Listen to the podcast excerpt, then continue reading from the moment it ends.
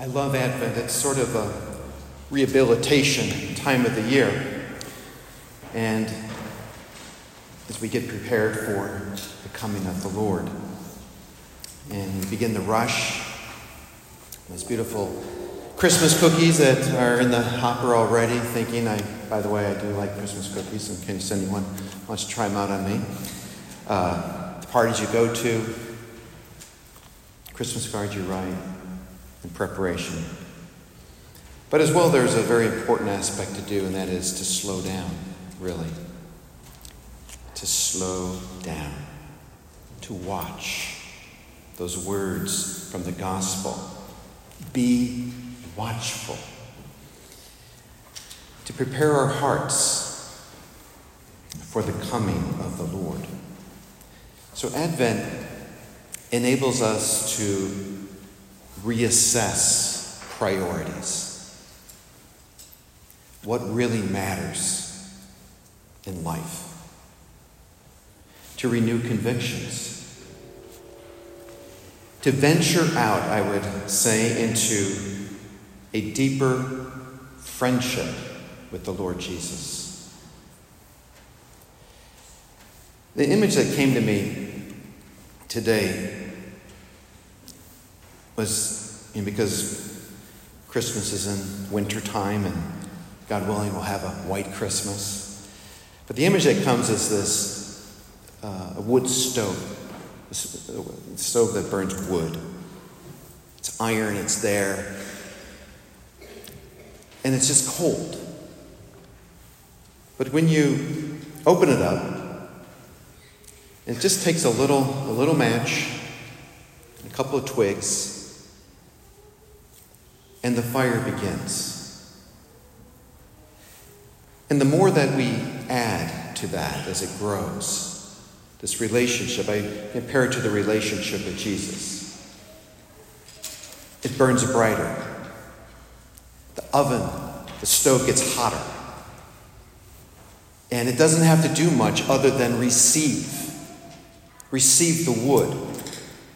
And it glows all the more and grows stronger and radiates heat. And that's what happens when we open our hearts this Advent. We only have this one. And may it count to open up the heart to the Lord's grace and allow the Lord to burn within our hearts. And that means to take time, to take time for prayer. I encourage you to strive to go to Mass sometime during the week, maybe even venture out to make it twice a week, three times, four times, maybe every day of the week. Daily Mass, because there's nothing that stokes the heart more than the Blessed Sacrament, Jesus Christ Himself. In the first reading, the church, the church hears the prophet Isaiah calling for God to come to earth in judgment. So, a theme that emerges from this reading is the call for a new exodus. God showed himself in the previous exodus in powerful ways through the fire in the cloud, thunder on the mountain. And hence this, this yearning that comes out in their plea oh, that you would rend the heavens and come down with the mountains quaking before you. The prophet, as well, is likening their condition of God, this, God's people to the situation in Egypt so long ago. Once again, the people are oppressed by foreigners who despise them and are in need of divine intervention for restoration, for freedom, for proper worship. And as well, the prophet laments that things really haven't changed, it seems. Sin, sin still has them enslaved. They do not call upon the name of the Lord. What is life without the Lord?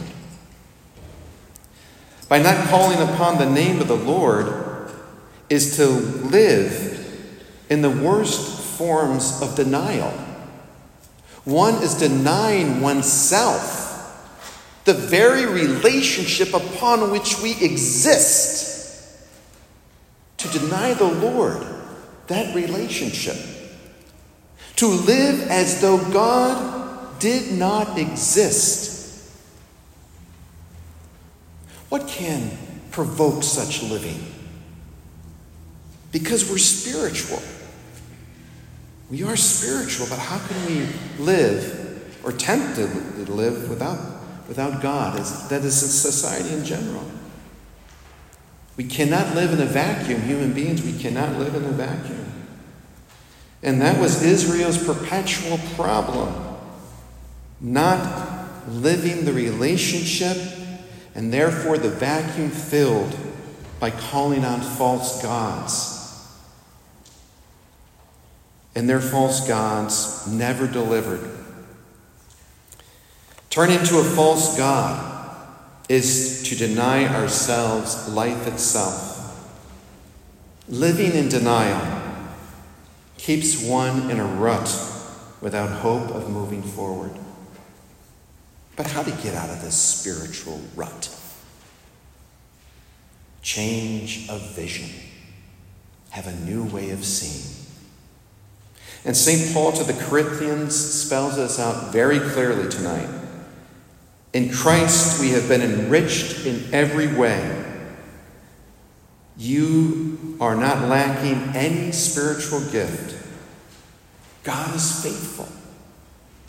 So let's take stock this Advent of the gifts received and take grateful action. Grateful action. Gratitude. Be watchful. Be on the lookout for those graces the Lord this Advent will give each one of us to come closer to his heart. Be watchful and attentive simply means as well that God is central to our lives and is the motivation and purpose of all we do every day.